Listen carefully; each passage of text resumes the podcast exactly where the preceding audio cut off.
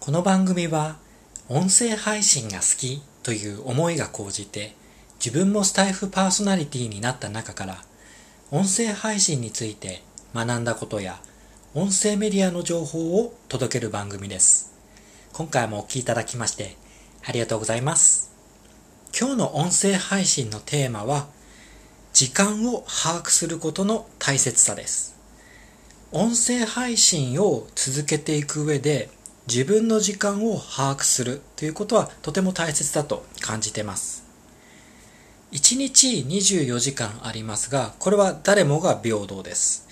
ただ時間っていうのは有限でとても貴重なものです。ですので自分の時間を把握するっていうことはとても大切なことになっていくんですね。音声配信は収録を配信完了するまでにいくつかの工程があります。まず最初に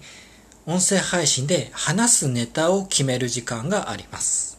次に音声配信で話す話の構成を決める時間っていうのがあります。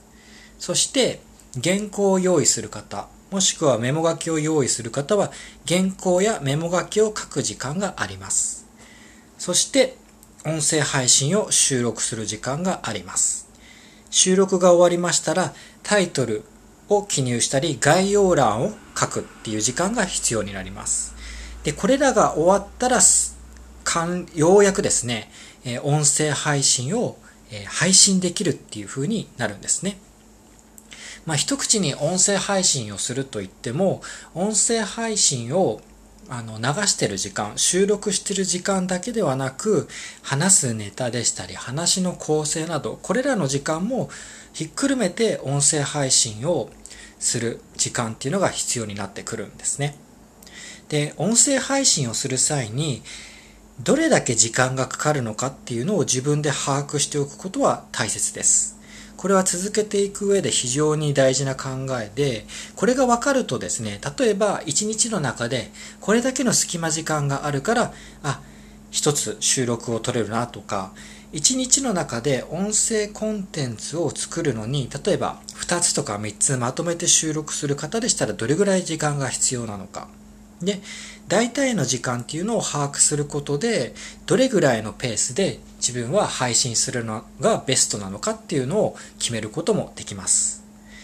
で、この音声コンテンツを作るのに、どれだけ時間がかかるのかっていうのを、もしまだ把握されてない場合は、おすすめの方法としては実際にですね、自分が音声コンテンツを作る時間、例えば話すネタを決めて、構成を決めて、収録をして、